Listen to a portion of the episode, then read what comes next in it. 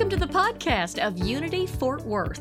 In it, you'll hear this week's message and meditation. If you'd like to hear and see the complete service, you can always find it at unityfortworth.org or on the Unity Fort Worth Facebook page. Unity Fort Worth focuses on positive and practical Christianity with a willingness to explore the entire world of religion and spiritual thought. Unity Fort Worth streams live every Sunday at 11 a.m. Thanks for listening to the Unity Fort Worth podcast. There's so much we underestimate about the power that we have.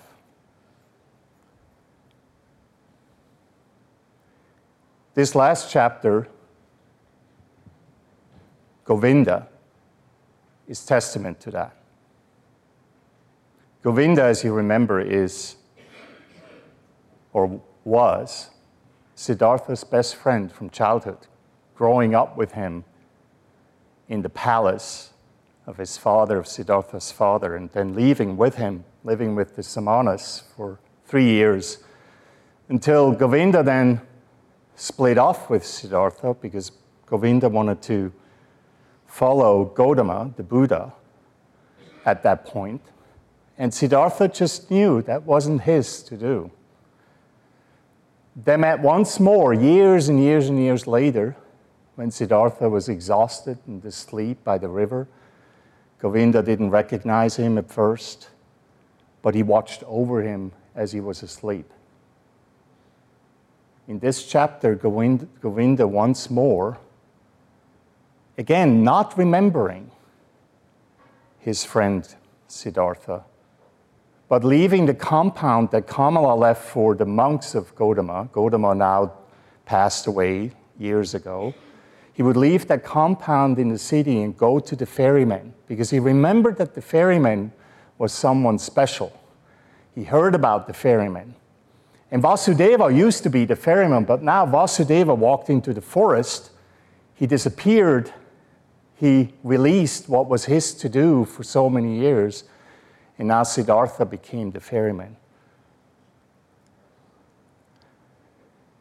The Buddhist teachings, the core of the truth of that philosophy, not even a religion, remember, is summarized in this chapter. And I want you to experience that power of the teaching because it's very unique in comparison to all the other religions. So here we have once more Govinda and Siddhartha sitting by the river. Siddhartha inviting Govinda to stay with him in the hut, to sleep in the bed where Vasudeva used to sleep. And they have a conversation. One of the themes that Siddhartha brought up is about searching and not finding. Because at that point, Govinda had this intuition that he searched all his life and yet he has not found what he was looking for. Even though he now was considered a vulnerable one, a monk, a follower of Gautama, uh, probably be among the wisest for miles and miles to come. And yet there was something in him, despite the teachings, despite the teachings about nirvana, samsara, enlightenment, awakening, that told him it's not enough. And so, in the conversation with Siddhartha, Siddhartha tells Govinda, perhaps you're searching far too much that in all that searching, you don't time, find time to do some finding. He also says the only thing someone who searches sees is what they search for. Let anything enter his mind, unable to find anything else, always thinks of nothing but the object of the search. Such a true and deep teaching, isn't it? Because I will bet that almost everyone in here and online today, if not almost everyone in this entire world, is searching for something, aren't we? And here's Siddhartha telling us stop searching and start finding. Because if we keep searching, what happens is we're only looking what we're searching for, and we're missing what we want to find in the first place. Not often that is taught in any religion, isn't it? Often in religion, we're taught we're supposed to search for something else than what we are, instead of finding the one thing we already have in existence for us. Searching means, Siddhartha says, having a goal. But finding means being free, being open, having no goal. There are many things you don't see, which are directly in front of your eyes, pointing again to the teaching that we embrace in unity as well. It's actually a very Buddhist teaching that we embrace here. Is that among all the searching, among all the things that we seek, everything we actually need to find is already here. Just imagine for a moment everything you need in your life right now is here. Whether you sit in the pews, whether you are sitting online, sitting at home in your pajamas rather than getting dressed and coming to church, right? I love that idea, by the way. Look to your right, look to your left. Everything you need to find truth and salvation is here. That's what Siddhartha is saying. This is not very unlike the Jesus teachings that many of us growing up in Christianity find. It's a little bit more difficult to decipher. There is this passage called Ask, Search, Knock. Ask and it will be given to you. Search and you'll find. Knock and the door will be opened to you. For everyone who asks receives, and everyone who searches finds. And for everyone who knocks, the door will be opened. And it seems like we're supposed to be searching, right? It seems like when we read this, that's exactly what Jesus is telling us. You got to search. But the question is is that really what Jesus is saying? The passage goes on to say, Is there anyone among you, if your child asks for bread, would you, would you give it a stone? Or if the child asks for a fish, would you give it a snake? If you then, who are evil, and remember, evil is interpreted differently, at least within unity. Evil is not something that we are, it's just something that we choose to do with the goodness that's available to us the goodness that we might experience through God or with God. It's not evil as the same energy or the same power that God has. It's just the way it some, sometimes comes across. And here Jesus says, when we are evil, meaning when we're making mistakes, that's really what it is. Know how to give good gifts to your children. How much more will your Father in heaven give good things to those who ask him. I know it's hard to interpret sometimes scripture, but ultimately, what it's saying here is we already know what to do. We already know what we need, what we need to give each other.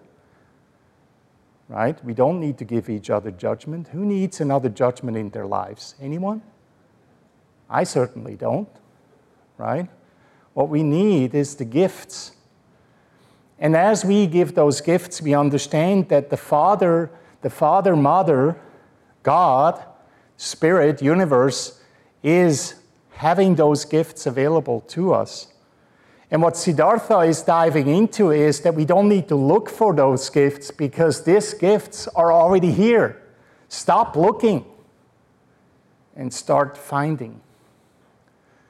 Look into each other's eyes and find the truth in them because it's a perfect reflection of your own truth. Talk to those who struggle with, talk to those who seem to criticize you and find the love in them as well. Find it, stop searching. Another theme that comes out in this last chapter is wisdom. Wisdom cannot be taught. It's impossible to teach wisdom. And that's a big one, isn't it? Because many of us will probably say, well, hold on a second. Of course, wisdom can be taught. But Siddhartha is very clear on that. He said, no, you can't be taught wisdom. You can be taught knowledge. He's saying wisdom cannot be passed on. It's something that we earn and yearn and learn in our lives, and we can try to teach it to others. He's even talking about how Gotama, the Buddha at that time, he was trying to put his wisdom into words, but ultimately he was failing to give the wisdom. Because wisdom can only be experienced and learned and to be built within ourselves by our own doing, by doing something about the knowledge that we gain. He says knowledge can be conveyed, but not wisdom. And boy, isn't that true for us in the Western world, right? How much focus do we have on knowledge? Right? We're getting all these fancy degrees, including me, still working on the fanciest that I ever will get at some point. I'm gathering knowledge and knowledge and knowledge, but how much of that am I willing to practice so it can turn into wisdom? I sometimes wonder. Am I satisfied with knowledge? Or am I yearning more for the wisdom that I can attain with that knowledge? Remember Vasudeva, he was a simple man and yet he was among the wisest in this story. He was simple in that he did not be, he was not raised in the Brahmin tradition. He, he did not learn all that fancy stuff that Siddhartha and Govinda learned. None of that. He was a simple man doing a simple thing all his life, and yet he outwisdomed or outwised everyone, including Siddhartha, who was about to become the Buddha. Knowledge, yes, important, but not to be mistaken as wisdom. Interestingly enough, the Jesus teachings are very similar, right? In hearers and doers, Jesus says, Everyone then who hears these words of mine and acts on them will be like a wise man who built his house on rock. He is saying, when you hear my words, if you hear the wisdom, and in unity, if we, we would even translate that, if we are willing to listen to ourselves, the spirit within us, that Christ nature, whatever you call it, if we listen to our intuition, we must build the house. In other words, the fifth principle, right? In unity, five principles. First four, very important, right? Knowledge, knowledge, knowledge, knowledge. Not relevant if we don't do the fifth one, to act upon the first four. That's what it's saying here. And everyone who hears these words of mine and does not act, that's those of us who are satisfied with knowledge alone will be like a foolish man who built his house on sand. And I don't know about you, but I had this so many times in my life. You know, when I got like a certification or I learned something and then I was happy with having all that in my brain, right? And then when I tried to apply it for the first time, my house crumbled. Anyone else had a house crumble before, right? It crumbled because I yet had to build the knowledge and the wisdom that I need to build, use that knowledge and turn it into something valuable for myself and others. I need to first find the rock to build what I learned. Another theme is balance. Balance, not one sided. Everything is one sided, Siddhartha says, which can be thought with thoughts and said with words. It's all one sided, all just one half, all lacks completeness, roundness, oneness. He's very critical, cheeky in a way. Govinda even points out to him, kind of like a little arrogant almost. But Siddhartha is very clear on that. The way we approach life is one sided.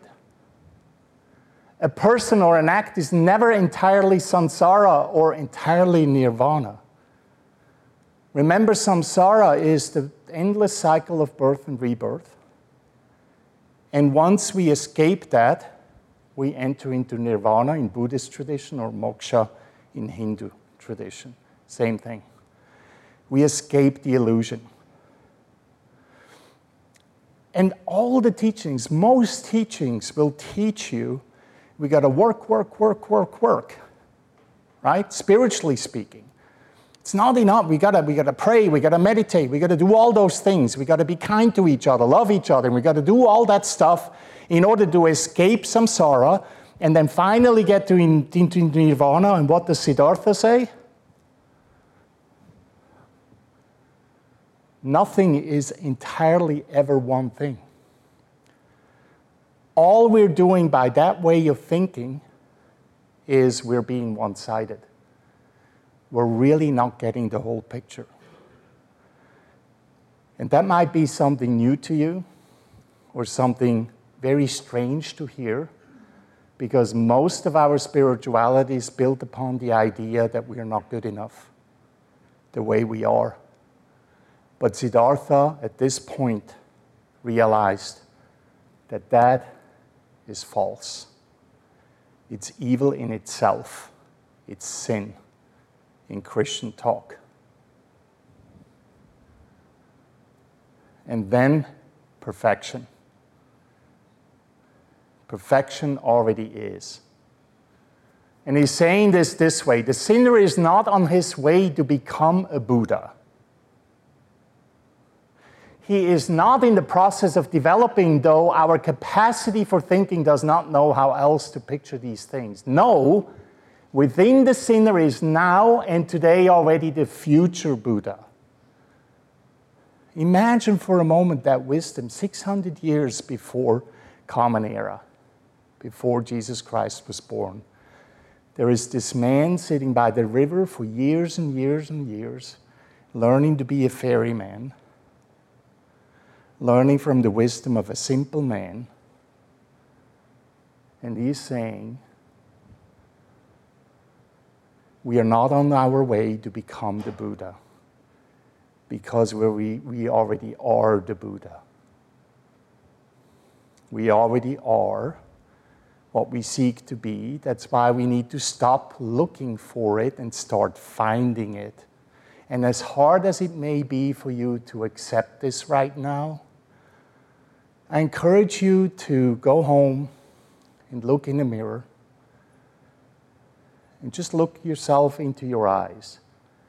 Not the face, not the body. There's lots of judgment around that already. We don't want that. But look yourself in your eyes and remember that you're not, you're not searching anymore.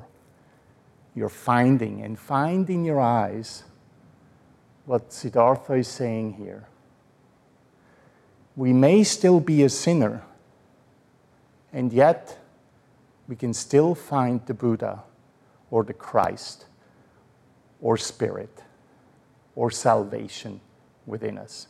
Isn't that a wonderful teaching? I mean, I get emotional about this every time I read it. And this is also why I love unity so much, because unity is very clear on that we already are what we seek to be. We already are the perfection that we try to find within ourselves. All we need to learn to do is to stop looking for it and start finding within ourselves. The world, my friend, Siddhartha continues, is not imperfect or on a slow path towards perfection. No, it is perfect in every moment. All sin already carries the divine forgiveness in itself.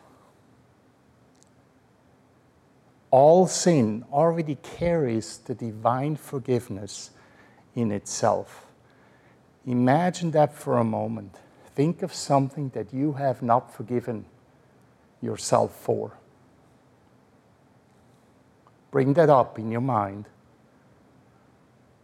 And imagine for a moment that in that unforgiveness you have toward yourself or others, divine forgiveness is already in existence. The reason why it has not been forgiven is because, not because it cannot, but because we are yet to find, not search, but find that divine forgiveness that's already in there. Isn't that beautiful?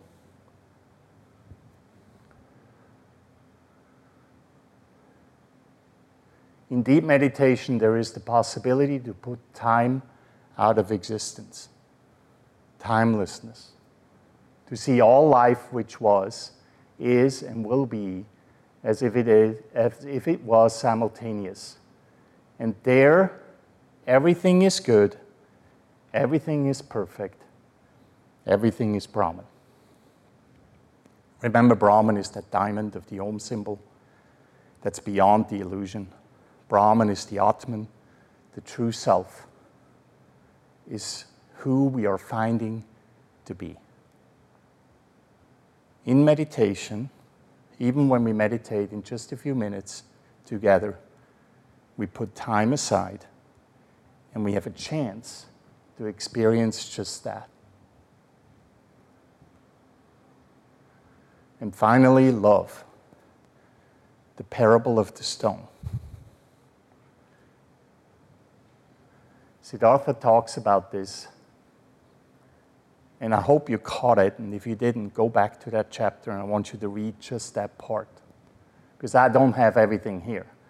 He starts out this here, he picks up a stone by the river, says, This here is a stone.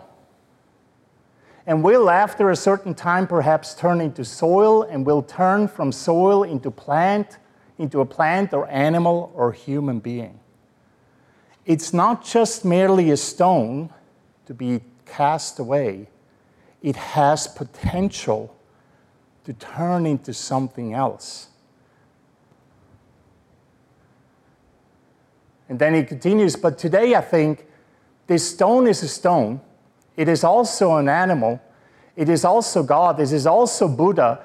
I do not venerate and love it because it could turn into this or that, but rather because it is already and always everything. Guess what? He may be talking about a stone, but what he's really talking about is how we're supposed to live with each other. We're not just the people we are right now, we're also everything that we so desire to be we're also the Buddha. We're also the Christ. We're also all the possibilities that can ever be, all at the same time. We're the thousand voices that Siddhartha hears in the river. We're the thousand images and faces that we might see in our own mind. We're all that, all in this moment. We're not just to be cast away, but we're to be loving and kind to each other. You know, one of the hardest things for me to cope with is I learned this in ministry now.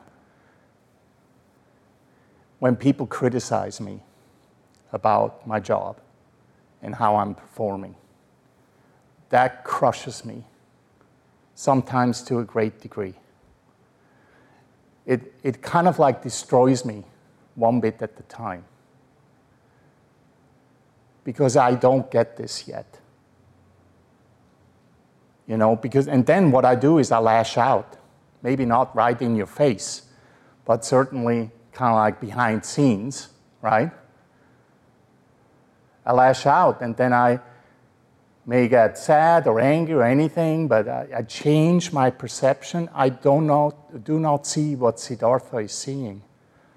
But what he's asking us to do is that those who criticize us, those who appear to be enemies, those who may not be of the same opinion, those who hurt us, those that severely seem to get in our way, what he's asking us to do is to see all the potential and understand that wherever we all are is exactly where we need to be and have compassion for that.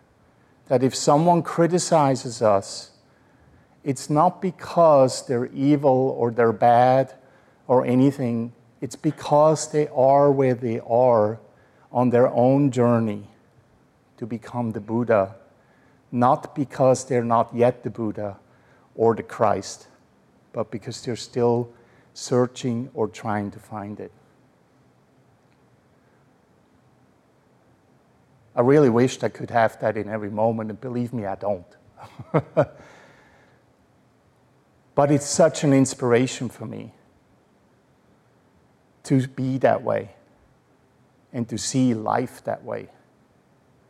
That no matter what happens in my life, no matter what happens in our life, that we learn to be loving and kind to each other because the perfection is already realized in everyone.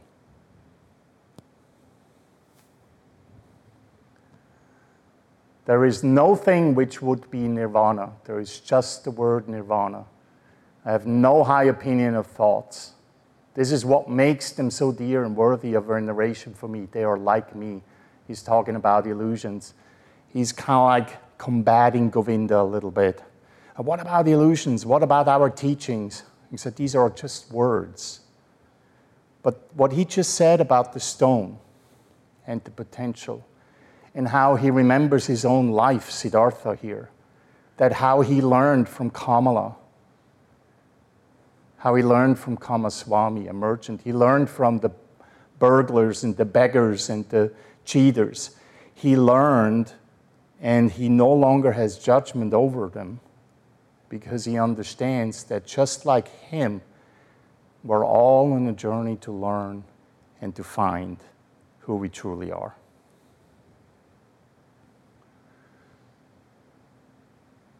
And finally, he says, But I'm only interested in being able to love the word, the world, not to despise it, not to hate it and me, to be able to look upon it and me and all beings with love and admiration and great respect. That is the teaching of the Buddha. And that, I believe, is at the core of all the teachings of all spiritual paths and all religions. That is the core. To not despise it, but to embrace it, whatever it is. And I think we all kind of naturally remember how it ties into Christian teachings, doesn't it? Love your enemies. But as I was rereading this chapter and then looking at this passage again, it meant more to me. And maybe it does mean a little bit more to you as well. When Jesus says, Love your enemies and pray for those who persecute you, so that you may be children of your Father in heaven. It's such a profound statement here, but without the context of Siddhartha, of the story that Siddhartha went through, and the realization he had that the potential of the stone is the potential we all have. Without that, we are almost missing a point, don't we? We're almost missing the truth and the depth behind it.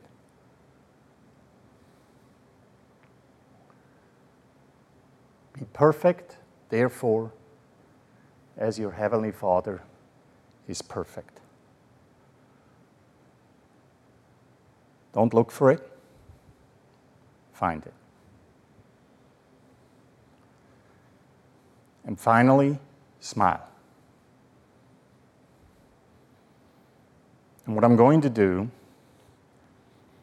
we're going to move into our meditation, and I'm going to start us out with the last few pages into our meditation. Because I want you to really get this. And maybe you will smile with me. So if you're comfortable, yes, let's lower the light. Joe will start the music in any moment. Close your eyes if that's comfortable, or just lower your gaze and start turning yourself inward. The two old men were silent for a long time.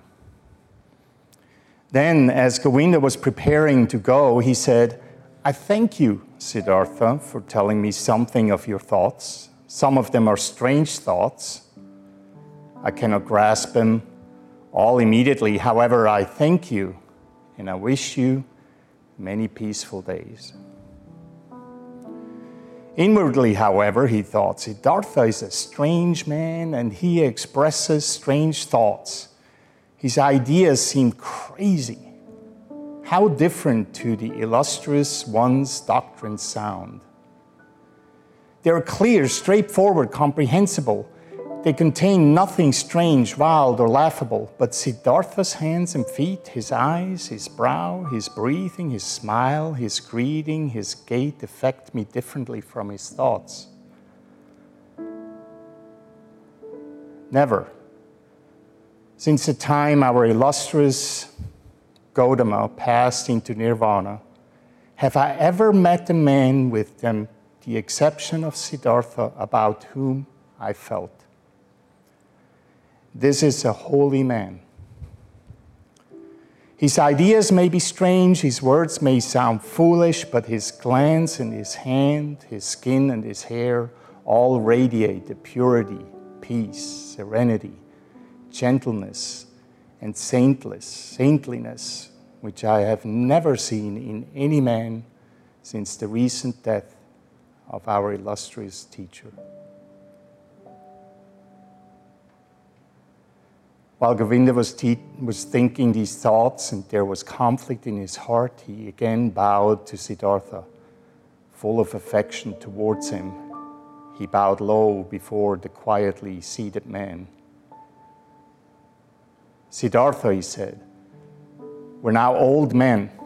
We may never see each other again in this life. I can see, my dear friend, that you have found peace. I realize that I have not found it. Tell me one more word, my esteemed friend. Tell me something that I can conceive, something I can understand. Give me something to help me on my way, Siddhartha. My path is often hard and dark. Siddhartha was silent and looked at him with his calm, peaceful smile. Govinda looked steadily in his face with anxiety, with longing. Suffering, continual seeking, continual failure were written in his look. Siddhartha saw it and smiled. Bend near to me, he whispered in Govinda's ear. Come still nearer, quite close, kiss me on the forehead, Govinda. Although surprised, Govinda was compelled by the great love, presentiment to obey him. He leaned close to him and touched his forehead with his lips. As he did this, something wonderful happened to him. While he was still dwelling on Siddhartha's strange words, while he strove in vain to dispel the conception of time, to imagine nirvana and samsara as one, while even a certain contempt for his friend's words conflicted with a tremendous love and esteem for him, this happened to him. He no longer saw the face of his friend Siddhartha. Instead, he saw other faces, many faces, a long series, a continuous stream of faces, hundreds, thousands, with all, which all came and disappeared, and yet all seemed to be there at the same time, which all continually changed and renewed themselves, and which were yet all Siddhartha. He saw the face of a fish, of a carp, with tremendous, painfully opened mouth, a dying fish with dimmed eyes. He saw the face of a newly born child, red and full of wrinkles, ready to cry. He saw the face of a murderer, saw him plunge a knife into the body of a man. At the same moment, he saw this criminal kneeling down, bound, and his head cut off by an executioner. He saw the naked bodies of men and women in the postures and transport of passionate love. He saw corpses stretched out, still cold, empty. He saw the heads of animals boars, crocodiles, elephants, oxen, birds. He saw Krishna and Agni. He saw all these forms and faces in a thousand relationships to each other, all helping each other, loving, hating, and destroying each other, and become newly born. Each one was mortal. A passionate, painful example of all that is transitory. Yet none of them died. They only changed. Were always reborn, continually had a new face, only time stood between one face and another, and all these forms and faces rested, flowed, reproduced, swam past, and merged into each other and over them all there was continually something thin, unreal and yet existing, stretched across like thin glass or ice, like a transparent skin, shell, form, or mask of water. And this mask was Siddhartha's smiling faith, which face which Govinda touched with his lips in that moment and Govinda saw that this mask like smile, this smile of unity over the flowing forms, this smile of simultaneousness over the thousands of births and deaths, this smile of Siddhartha was exactly the same as the calm, delicate, impenetrable, perhaps gracious, perhaps mocking, wise, thousandfold smile of Gautama, the Buddha, as he perceived it with awe a hundred times. It was in such manner Govinda knew that the perfect one smiled. No longer knowing whether time existed, whether this display had lasted a second or a hundred years, whether there was a Siddhartha or a Gautama, a self and others, wounded deeply by a divine arrow which gave him pleasure deeply, enchanted and exalted, Govinda stood yet a while bending over Siddhartha's peaceful faith, which he had just kissed, which had, had just been the stage of all present and future forms. His countenance was unchanged after the mirror of the thousandfold forms had disappeared from the surface.